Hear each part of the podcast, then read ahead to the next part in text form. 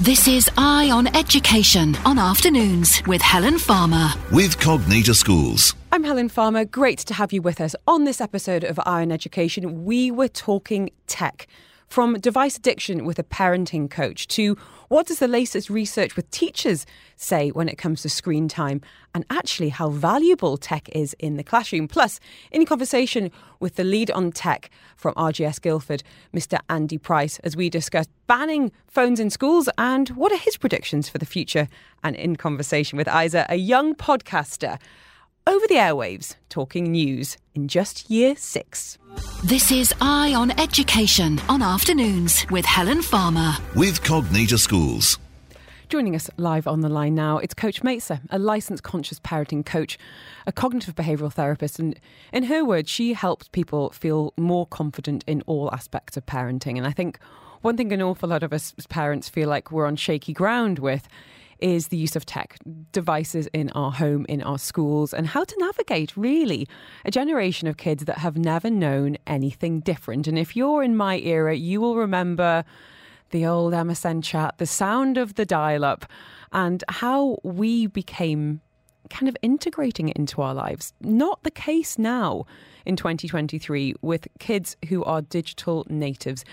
Coach Maysaa, you speak to us as a parenting coach, but also a parent, and I really appreciate your insights on all sorts of aspects. Especially this is one where I know an awful lot of parents come to you with challenges. What are some of the common issues and obstacles that parents are trying to deal with when it comes to tech and devices? Hi, Helen. Hi. Yes, it's definitely hi. It's definitely um, one of the most, if not the most common struggle that parents have is devices. And, you know, if I could summarize it, it all stems down to parents not understanding how to hold boundaries when it comes to devices and parents thinking that the problem is the device. And so there comes this um, narrative that, oh, back in my days, or, you know, oh, these devices are causing such and such. When in actual fact, when we look at the research, when we look at what experts are finding, the device isn't the problem. The problem is what are kids doing on the device? Mm, I find that oddly reassuring, to, to, to be truthful. And I mean, look, I, that's where I come in, where I want to make the device less problematic and increase the skill set of parents. You mean, you know, what I mean by that is we don't just expect our kid to turn 18 and then suddenly drive a car. If we're going to think of a powerful um, thing in life, you know, a car is very powerful. And so we use the years and children go and get lessons and they learn how to drive and they take in, you know, a lot of experience from uh, older people. And so if we think of a device, if we think of an iPad with the same power, because devices are mighty alluring and addictive and seductive and all of the above, we don't we can't expect a child to just be on a device and then just know what to do with it, how to be on it in a healthy way, get off after five minutes. Yeah. It's a really powerful device. And you know we can't expect them, as you say, to have, especially as a as an, an under underdeveloped brain, to to know Yeah. how to spend time on it. And for us, and I'll be completely honest, you know, I, I've got mm. kids who are six and eight, and one of the most kind of mm-hmm. contentious issues in our home is exactly that: the turning off or the mm-hmm. taking away of the mm-hmm. iPad. Because my six-year-old in particular, she quite frequently loses it, and we try really mm. hard to go, mm. okay. You know, when this episode is over, or, you mm. know, w- mm. when this game comes to an end, or let me show you on the clock when we're going to be da da da da mm. da. Um, uh-huh. So that's what I would love from you this afternoon. I guess some Yeah. effective ways that parents can set boundaries around screen time without causing conflicts with their children. Yeah. Yeah, let's break this down. Holding about uh, setting a boundary is one thing, and then holding a boundary is another. And parents get really, you know, kind of worried in this department. Why? Because they're often worried, concerned, fearful, can't be bothered, whatever you want to say about the aftermath. About when you do hold a boundary, your child isn't going to say to you, "Well, thanks, mum. That was an excellent boundary you held there. You're Thanks." absolutely right." You know, I have been on this iPad for an hour and you're right, I need to stick to my promise. No child is ever going to do that. We have to accept it, acknowledge it, and move on from, from this fairy tale idealism. No kid. Okay, so when we've understood that part, we need to now think about our boundary. Are we being clear? Are we being consistent? And are we being reasonable? Right? We can't just expect for a kid to get off halfway through them building a Minecraft, I don't know what, while they're playing with a friend, and suddenly you're like, it's 5.30 and you promised 5.30 you're getting off we have to be respectful mm-hmm. and reasonable about it. So we might pop our head in, um, you know, at about 5.20 and be like, hey, nearly time is up. What's going on? We want to look at the game that the kid's playing. We want to understand what's happening. Are they in the middle of a YouTube episode where they can press pause? And now here's the big, here's the crunch time. It's time to hold the boundary. So in your case, you've been clear and reasonable and you've said, darling, it's six o'clock. We said at six o'clock time, you know, time is up. I'm going to help you get off the iPad. We're not going to shame, blame, or punish. We're going to perhaps, you know, take the iPad, turn it off for her without any shame, blame, or guilt, and we're going to help them through the emotion. Because as I stated at the start, no kid's going to get off an iPad, something that's so addictive and alluring, and be like all cool to go and do their homework, mm-hmm. right? Like you can't just be like, okay, now it's time to command and demand this child. And, and, and, it's and not going to work that way. To draw parallels between us as parents as well, we wouldn't like it mm. if someone snatched our phone out of our hand. you know, yeah, when we're in the middle absolutely. of an email or a Sudoku or you know, yeah. doom scrolling as many people are, are right now. Um, and we are hopefully grown up, reasonable adults who are media savvy with fully developed brains. Never mind these little souls who are like, but I was just playing that. Um, Coach Mason with us today. This is Eye on Education on afternoons with Helen Farmer. With Cognita Schools. Coach Maysaa, licensed parent, coach, and cognitive behavioural therapist, is with us today. Um, and a big, big, big challenge for so many parents, um, and an issue that many parents are coming to a Coach Maysaa with, is exactly this around tech addiction and how to have some healthy boundaries. I am not about demonising technology. My goodness, and you'd be a fool to say that your kids can't use technology or devices. You really would be setting them back. But what can we do? Um, a message here saying, totally agree. We give our kids 10, then five minute heads up with their allocated TV or gaming timers up at the end of that time. We let them finish the show or game if it's close to being finished or can't be paused. Um, but we have had a message here from a concerned parent, a mum, um, anonymous message maker saying, Our 10 year old son is addicted to gaming and YouTube. It's all he wants to do in his spare time, and he's lost interest in most of the other, other activities. It's a failure on our part, we know. I want to set some healthy limits on screen time, but the problem is my husband also spends all his spare time on gaming and screens. As soon as he finishes the work, he's straight on the PlayStation and watching stuff on his iPad. I've suggested a limit of an hour per day for son and uh, my husband and my me and my phone. We have limits as well. However, um, my my son really looks up to his dad and wants to be like him. Um, am I being unreasonable to expect my husband to see that we're not helping our boy and to set a better example? I should add that he's a really kind and loving dad and partner, works hard, and this is the only thing we really disagree on. Modelling behaviour. Um, what what role does that play in, in this in this particular conundrum, Doctor um, mm. So, you know, research on technology is varied, but there are two or three things that every research paper has found. And then one of those things is how influential parents are when it comes to technology. So you really, really need to take an honest look at your device usage. And I know, I know we have more important things to do. I know we have emails. I know that, you know, we don't have um, a childlike life. But the hypocrisy is sometimes huge. You know, you don't want devices on the dinner table, yet you'll bring your phone along with you for the just in case. Now, I want you to look at your life as a whole perspective, not little tiny one day off moments where you've got a really full on week, you know, week ahead. I want to, I want you to look at your life in terms of the big picture. So yes, modeling is everything. You want to work out where you can put the phone down, where you can spend time with your child. Children 12 and under uh, have, have been found to choose their parent every time over a device. Oh. Yeah, I know. Sounds crazy, no, but try it. it. I, I challenge.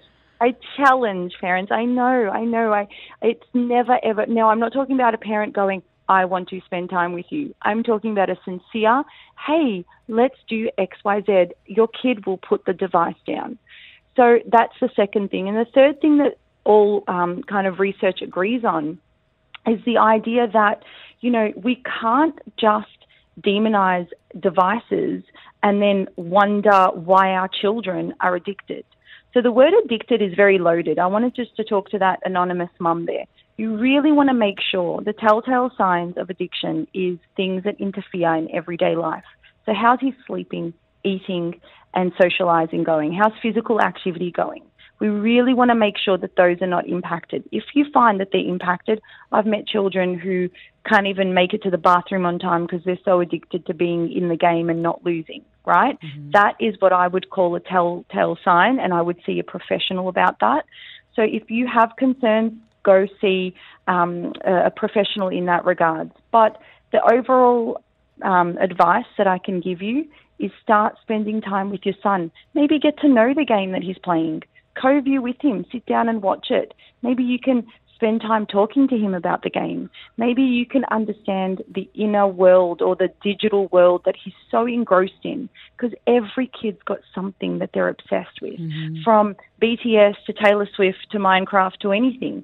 Every kid's got something and we as parents need to be interested in the thing, understand what's going on for them and help guide them. Because it's all very well I can teach you about limits and boundaries. I can sit here from now till tomorrow telling you this is what you need to do.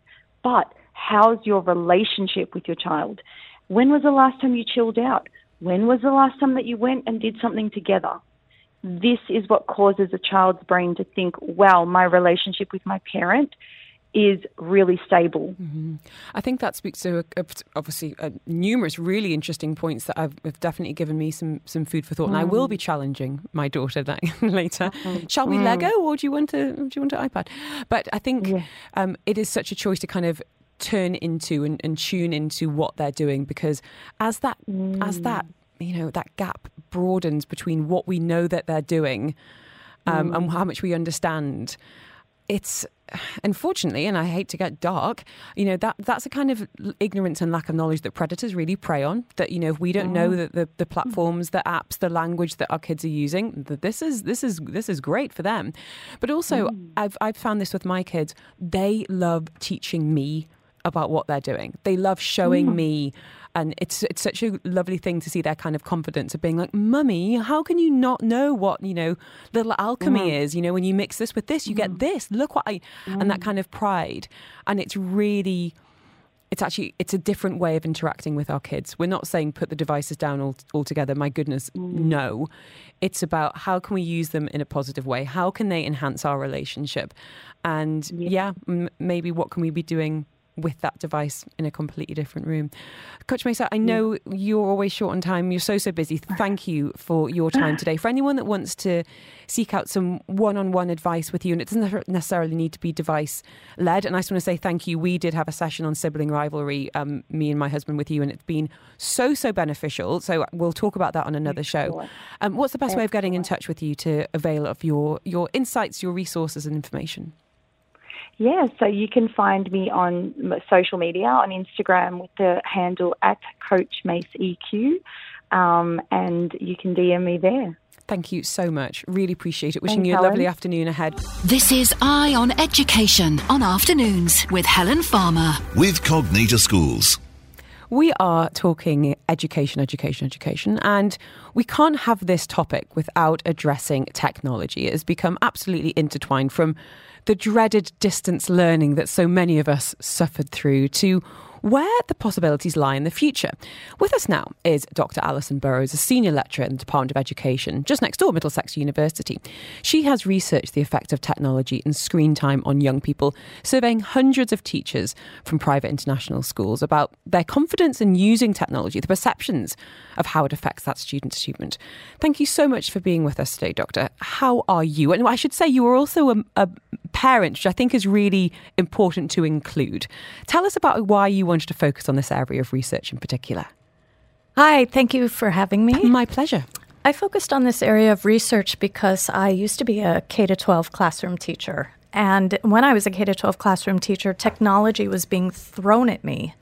And I didn't know how to use it appropriately or meaningfully in a way that made it uh, contribute to student achievement. Mm, well, it's interesting, isn't it? Because just because something's there doesn't mean you should necessarily use it? And if you do, how do you use it to its best advantage? So when Right. you're thinking about achievement, what kind of measurables or what, what, what were you thinking about at that time as a teacher about that relationship? Well, I was wondering if the technology I was using was more beneficial than using the traditional classroom materials, or if it was more beneficial than using kinesthetics, um, manipulatives, or just collaborative discussions between students. And I always felt that the investment that we were making in integrating technologies into the classroom may not be worth it. So I really wanted to get into the research of is that technology having a payoff and how are teachers adapting to these new classroom environments? Well, that's that's a really interesting point about just thinking about the speed of which things are integrated here. And I think you know to bring COVID into it, we we did see a huge number of teachers, an absolute credit to them having to be incredibly agile about delivering information and lessons in a way that they weren't necessarily trained on, you know, Right. purely out of necessity. Yeah. So when we think about the speed of which things are adapted, do you did you meet teachers and have spoken to teachers who were resisting it, or what's been the attitude when it comes to integrating technology in the classroom? Well, the first thing I, I want to do is I just want to go back a minute and say we call COVID times distant learning time or online learning time.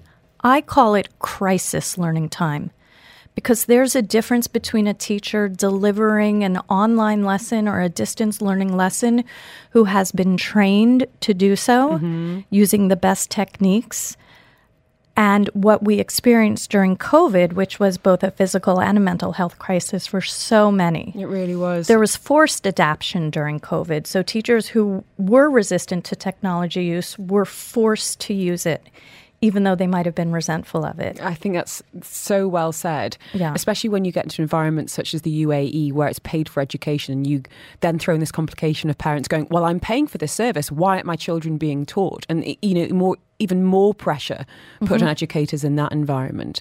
So to come back to your to your survey, um, Dr. Burrows, tell us a little bit about some of the research that was involved. What what were some of the questions and, and areas that you were looking at with these teachers in particular? Well, I went to over 15 schools in the UAE. I had two over, uh, over 245 participants, and I provided them with a survey to measure their self efficacy, meaning their confidence level in using technology and using technology for various domains. And the results were very interesting because while teachers said they generally feel confident using technology, they did not feel confident using new technologies. So, showing a video, a YouTube video, or creating a PowerPoint, any of the Microsoft, Google, Apple classroom apps, that was all fine. But when it came to more content specific apps and more high level use of technology, green screens, robotics, those kinds of things, they did not feel confident or comfortable at all. And I think that's fair, isn't Yeah, it? it's when we think fair. about mm-hmm. areas of training and development, this is very specific. And in order to leverage a piece of technology properly, you need to be knowing how to how to apply. You can't just say this is available to you. Off yes. you go. Yes. And very few teachers were able to say with confidence that they were able to tell if technology was making a measurable difference in student achievement. A lot of mm. teachers thought the technology was taking away from student achievement because there were so many barriers to implementing the technology appropriately and meaningfully. Mm-hmm. And then we throw in device use kind of outside of the classroom Yes. and concentration levels. And we've just seen in the news, and perhaps you can mm-hmm. recap this for us about a huge, huge lawsuit that's happening in the US against Meta about Yes. social media addiction. What do we need to know about that, Doctor? So, this lawsuit alleges that Meta has created and implemented harmful features on Instagram and Facebook and WhatsApp, their tools, that get children and teens addicted to these social media sites. And this is to their mental and physical detriment.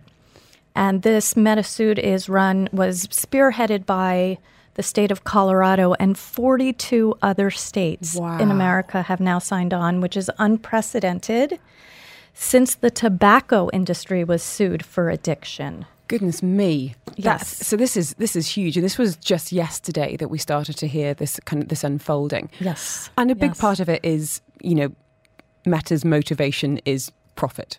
Right. you know, Right. r- really, and, and and and and the cost being young people's mental health. Yes. Would you agree with that, given your findings? Absolutely, absolutely. So a lot of these apps are designed to induce young people's compulsive and extended use. Mm-hmm. Especially when we think about the developing brain. Yes. So, what do we need to be aware of as parents when it comes to using technologies? And I ask you this as a parent as Yeah, well. yeah. What, what, what are some of the parameters you, that you put in place, both with a, a mum hat on, but also your academic expertise? Yeah. So the research on neurodevelopment has been explosive over the last 10 years, how the brain develops, how the brain learns. So we know that screen time has a negative effect on the developing brain. It can correlate with delays in communication, problem solving, ability to pay attention, ability to self regulate, manage our behaviors, children managing their behaviors. It can also cause the cortex of the brain um, to um, thin, if you will. So, in a developing child, this can really interfere with the natural development on the brain. So, the more time a child spends on screens, the harder it is for the child to engage in other activities. So, this, this lack of healthy brain development is really becoming an issue for our population. So, how do we then balance? And I'm, I'm listening to you going, Yes. oh goodness, I've completely messed up my children. And I think we Oh, all feel grief. that way. I think we all feel that way, including myself. I let my daughter, you know, So here- watch certain things on, on the Well, screen as well. I wanted to ask you because mm-hmm. there can be screen time for good. You know, mm-hmm. we, we know about you've talked about kind of problem solving issues, but there, but there are certain programs, be it you know coding or communication, that can actually really enhance our children's usage. So, Yeah. as Coach Major said earlier, not necessarily about amount of screen time, but perhaps how they're using that screen time. That's right. So, not all screen time is created equal. So, when I advise parents about screen time, I ask them to look at the four C's. The first C is the child. What is the age of the child? What's the child characteristics, personality? Are they a sensitive child? The second thing is the context. Where is the child actually watching that screen? Who is around the child while they are watching that screen? At what point in history are we in where that child could have access to information that is disturbing? Then look at the content. So, is it meaningful content? Will it inspire the child? Is the child passively watching or are they actively engaged? Is the content safe? Is it age appropriate? And then finally, connection. And everything with parenting and even education comes down to connection, connection, connection. We get good results in school and with student behavior when they feel connected. So, how are screens, if they are, connecting people? And uh, just as I said to Coach Maysaa earlier, you know, what can our children be teaching us? They want to be sharing what they're doing. We, we can learn from them, and we don't want it to be a, an us versus them scenario. You know, Yes. this is very much how children socialize and game and interact with each other, but there's an opportunity for that to be intergenerational as well. Yeah, so recently my daughter was watching some videos on recipes. She's nine, we should just say. She's nine. She wanted to make a cheese souffle.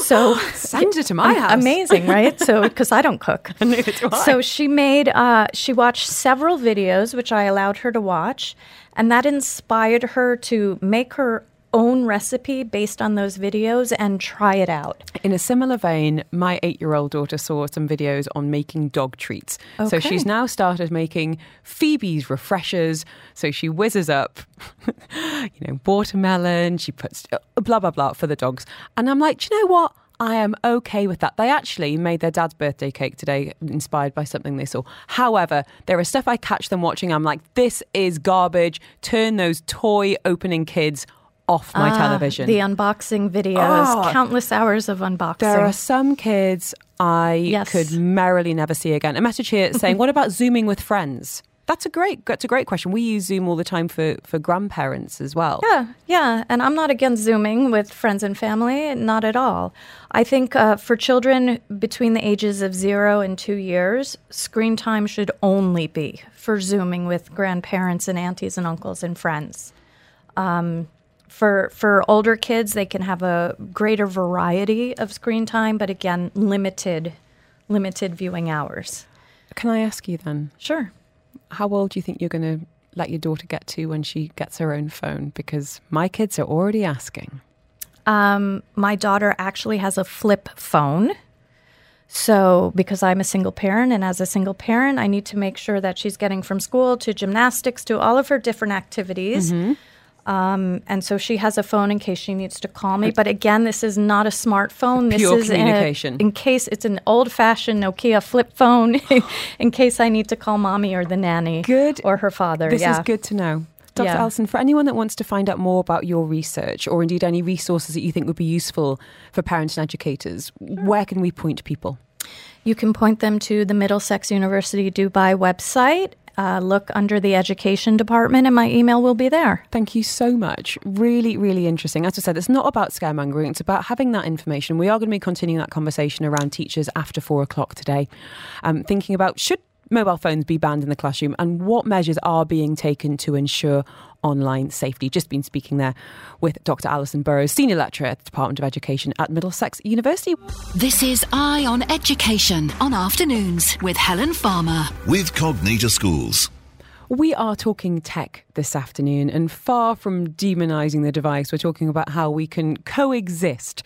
And who better to talk on this topic about what's happening in the classroom and in schools than Andi Price, the lead on EdTech and Innovation RGS Guildford Dubai. Um, I'm so interested in your job, Andi. Uh, before I get to some of the hot topics of the afternoon, and already lots of messages and questions coming in on our discussion points today.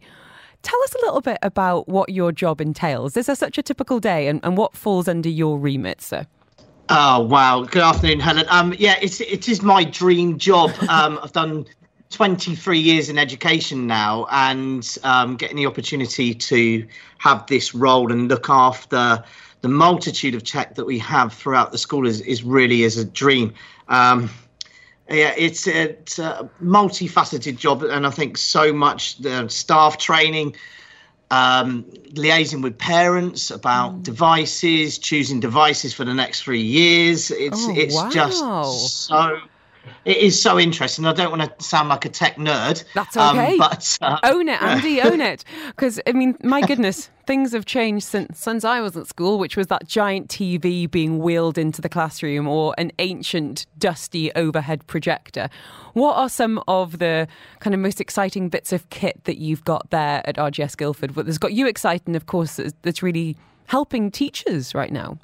Uh, yeah, I remember the video recorder being pushed in, and the teacher could never use it. That's the, the children would always switch on for them, and I think, you know, sometimes that happens. But with um, with with technology, I think the most exciting thing at the moment, I think people will probably be surprised to say this in within education, is is artificial intelligence, and uh, using it to enhance learning. And I feel that RGS we have embraced it uh, with the children. And, and there's always that scare, I think, that children will lose their creativity and um, they will try and beat the system with artificial intelligence. But we've used it really well in helping the children um, produce uh, models and to produce um, wag what we call WAGOLLs, what a good one looks like. So I was teaching an English lesson the other day where we had children producing a story, um, an explanation, and instead of me going, "Oh, here's a here's a really fantastic one," we put their stories into artificial intelligence and asked it to improve uh, sentence level, vocabulary, and they were amazed. It wasn't just someone else's work they were looking at; they were looking at their original ideas that sometimes they struggle to expand on and and uh, further. Um, they had that instantly within three seconds in front of them Very and they cool. were absolutely amazed by this. And I think it, artificial intelligence has come along so quickly, and we've had to react to it. And we like to be proactive and reactive with um, digital tech, and especially with online safety. Absolutely. But I think we've had to react really quickly with uh, with artificial intelligence, and it, it's not going to go away. It's not, you know, it's, it's going to be like saying to our kids, don't use Google, you know, to say don't use artificial intelligence. It's about educating um, and, and really, as I said, kind of being hand in hand, um, you know, making sure curriculum is agile enough to incorporate it, which is, you know, perhaps a conversation for another day. But tell us a little bit about, about some of the strategies and initiatives that Royal Grammar School Guildford has, has put there when it comes to digital well-being as a priority in that educational experience, Andi. Can, can you expand on that a little bit for us? Yeah, in three points really. I mean, um, we've we put into place a digital literacy program throughout the curriculum, so not just teaching within discrete computing lessons, mm. but through English, through maths, through science, and um, integrating digital skills into the curriculum, and to really empower the students with the skills that they've got to navigate. And it, again, it's preparing them for that adult life. They are in a way, and I might get told off for saying this, but they're not going to be using uh, books in their workplace. In you know, in I know, I know. In ten years' time, they're going to have a laptop and they're going to have an iPad in front of them. So I, I mean, that's that's a bit controversial from my side, but um, yeah, well-being workshops. We, we've run well-being workshops with the parents uh, and being you know, promoting the healthy balance between online and offline activities. We have a homework policy, as many, many schools do. Um, we do some online, some offline. So it's not all of the time that the children are in front of those screens mm-hmm. uh, and just, you know, focusing on their mental uh, and emotional health. Uh, and thirdly, we did uh, digital citizen education, and we really do emphasise the importance of responsible online behavior. Yeah. And um, ethical one. use of technology. Yeah. yeah. And and also acknowledging that it's never going to be perfect and we are going to make mistakes and it's how to deal with that. Yeah. And I think what we try with parents and say is encourage this really open conversation about family online use, especially within the home, and, and develop a curiosity of what children are using and how they're using online facilities. Mm-hmm. Um, and uh, that would be my best advice to parents. And, you know, it can be pretty scary to parents. I mean, I come from a time where exactly where there was one computer in the classroom you go home and you have a choice of three channels on the television. You know, it's completely changed nowadays. Mm-hmm.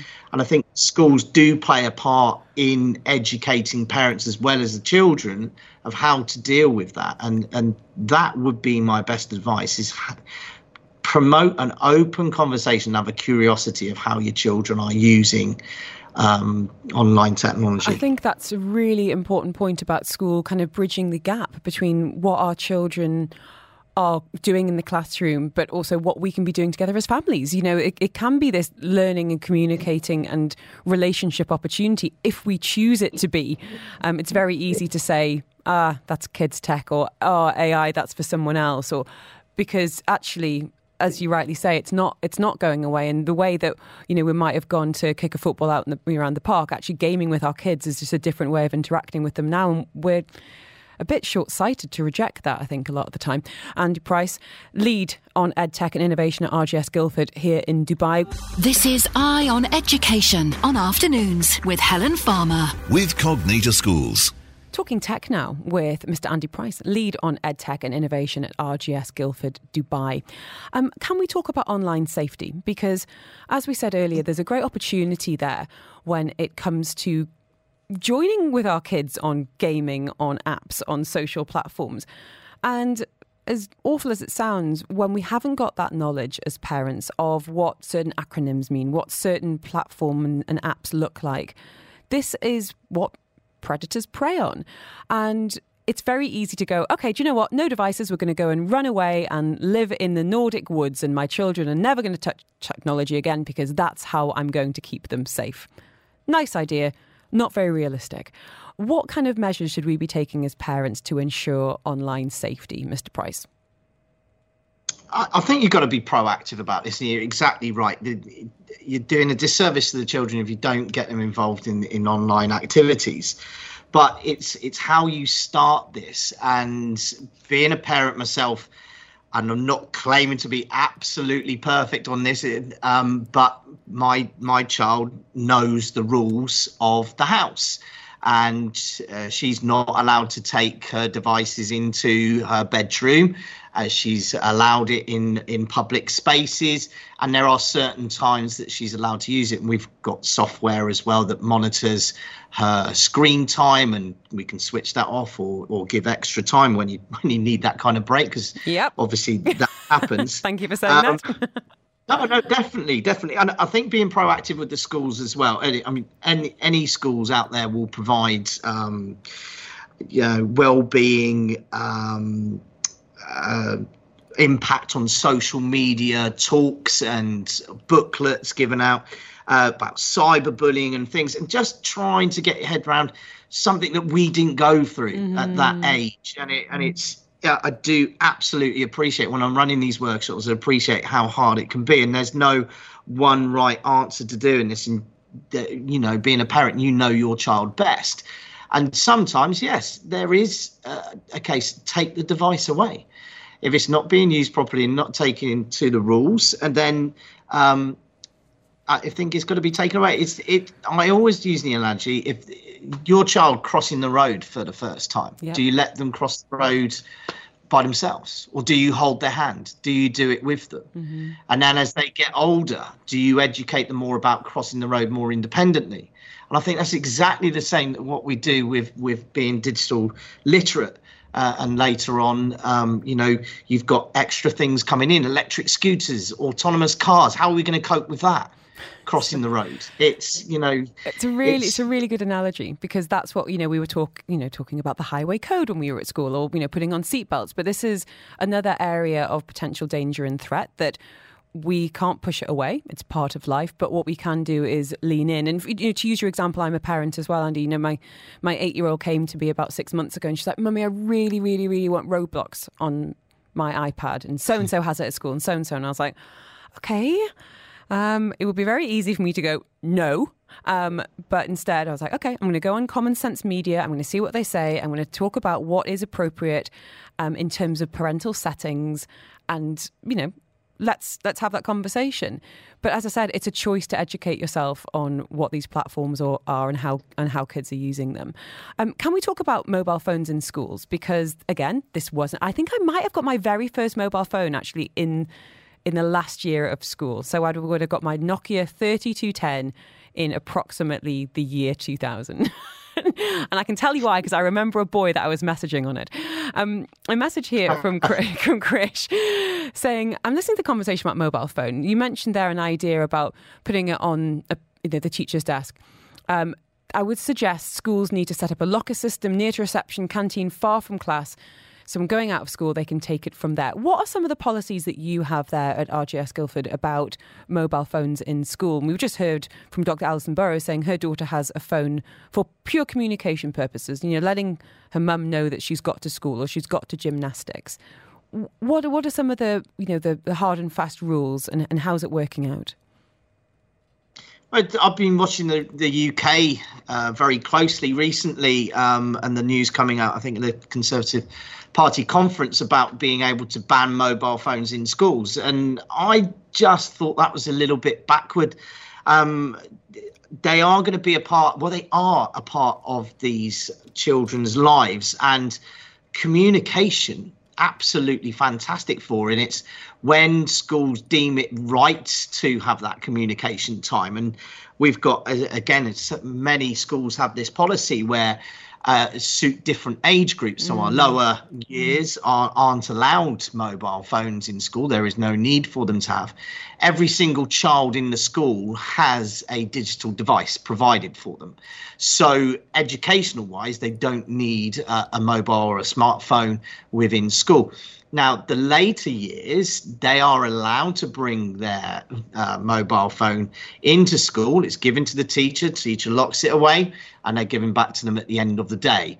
Um, so they can communicate with their parents when they need to.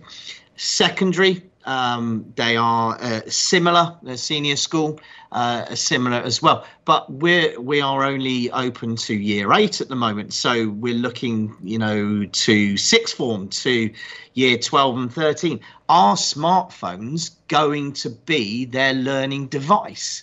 Are they ready to use it in the correct way? Is it going to be a distraction, or is it going to be preparing them for their workplace? Is it going to give them, you know, the the um, the skills for higher education and, and going out into the workforce. It's it's a big debate, but I think the the way that we've looked at it as being age appropriate. Does it benefit the children's education? Are they ready to use it? Are they are they at an age where they are able to look after a smartphone? I think blanket ban is is archaic. Yeah, not, Um, not really addressing the the, the issues at play. So much to think about, um, and it's. I feel like we've had perhaps more kind of questions and answers, and I, I'm I'm really on board for that, Andi. I think that's really really useful because I think as parents we often don't take a minute to examine our feelings, our values, our intentions when it comes to all aspects of parenting, and tech is such an important part of that. So hopefully we've given everyone listening today some some food for thought, and hopefully some jumping off points for conversations, you know, with our partners and then with our kids, so we can really stay on the same team and, and move together uh, towards technology and with technology because, as you rightly say, it's not going anywhere. It's how we navigate it and stay with it um, that's, that's going to put our kids in the best possible position for the modern workforce. Andi Price, thank you so much for your time today. I know it's after school hours, uh, so I do, I do appreciate it. And um, we'd love to have you back on the show to continue this discussion um, as the world is moving very fast indeed. Have a great afternoon ahead, sir. Thank you. This is Eye on Education on afternoons with Helen Farmer. With Cognita Schools. Now, I'm going to lift the the lid on what happens in the studio. So, what happens is someone will come in, we'll put them in the hot seat, and we'll talk to them about, you know, these are the headphones, and this is where the microphone is, and this is how you speak into it. Our next guest needed no instruction at all. Aiza is a year six RGS Guildford Dubai pupil and a podcaster at Newz Kidz. How are you? How's the studio, Aiza? All good? Yeah. It's so nice to have you here, the next generation of broadcasters. Tell us, let's go back in time a little bit. What inspired you to start the Newz Kidz podcast? How did you decide on the topic of the theme? Well, so I started when I was six, and my parents always wanted me to like learn about the news and what's going on.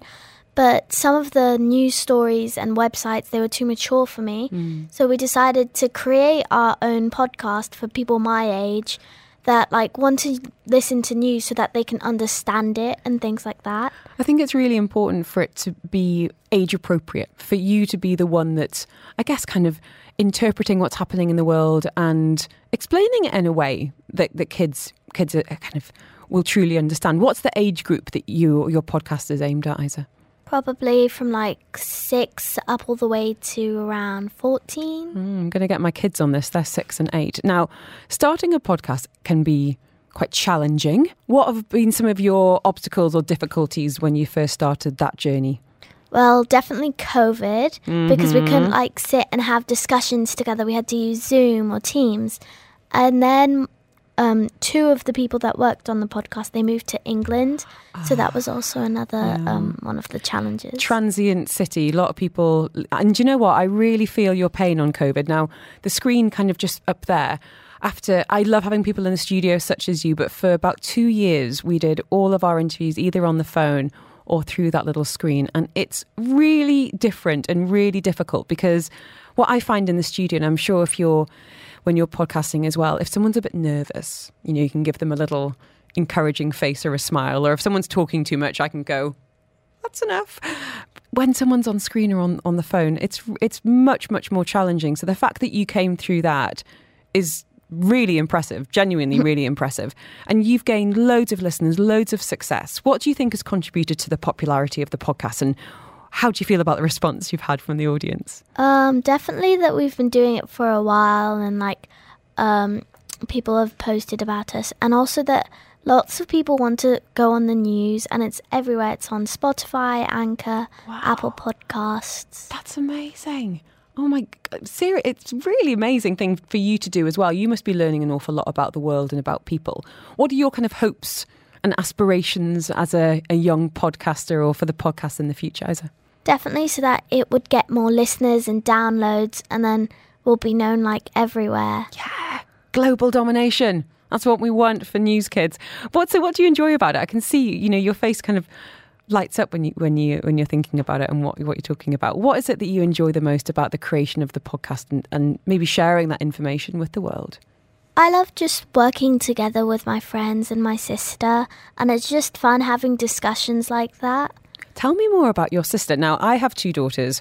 I can't imagine them playing a game of Uno together, never mind having a podcast together without, you know, all sorts of ructions. How do you collaborate with your older sister on the podcast? Um, well, we used to sit down and have lots of discussions, but since we were quite young, it used to go wrong a lot and we would just burst out laughing. and now? Bit more kind professional. Of the same, but but that's interesting because how old's your sister? Um, my sister's 13. So, what's really interesting then is you're kind of looking at it from two different angles in terms of age groups and I guess your interests as well. There must be some things that you're more attracted to and want to talk about, and she has different things as well. Um, what have been some of your favourite moments or episodes over the years that you can tell us about? Um, my favourite moment was when we met, we met, well, one of my favourite authors, Onjali Rauf. Oh, I love her she was a, she was there for the, the boy in the back of the classroom. She's yeah. an amazing writer. What was it like interviewing her? That's a big pressure. It was really really fun. And after she tweeted about us, and we were all like, "Oh, we're famous!" yeah. Joining us in the studio, Aiza, year six at RGS Guild Dubai, and the podcast Behind Newz Kidz. As she said, it is there on Spotify, on Apple, all about making world events accessible to that younger generation. Um, how do you balance this with your schoolwork? Dare I ask? Your mum's in the green room, um, and did you have any? Do you have any tips for other young students who might want to start their own podcast? Well, for the for the balancing thing, we normally just have it in our schedule. Just as much you have to do homework, you have to do the podcast like because there's lots of people waiting for it and you don't you can't disappoint them. That's right. That's right. And what about advice for anyone else? Any parents listening today? Any kids listening who think i've got a great idea. I'd love to get behind the microphone. I think just do it and then there's nothing that could really go wrong and you'll just gain more and more downloads as you go on. You are so wise um, now, we should just say the spelling so people, because I know people are going to be searching for it. Would you mind telling us how your podcast is spelled? So it's capital N E W Z and then capital K I D Z. It's and a really weird spelling. but if anyone wants the details, just send me the word pod and I will send you the link for it so people can find it. And how often are you putting a, a new podcast out?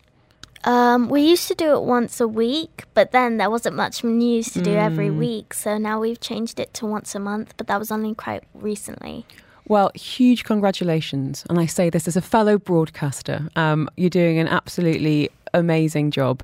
Um, and thank you so much for coming in and uh, I think hopefully sparking a, a, love of listening in that next generation. Thank you so much for your time, Aiza. Really appreciate it. Thank you.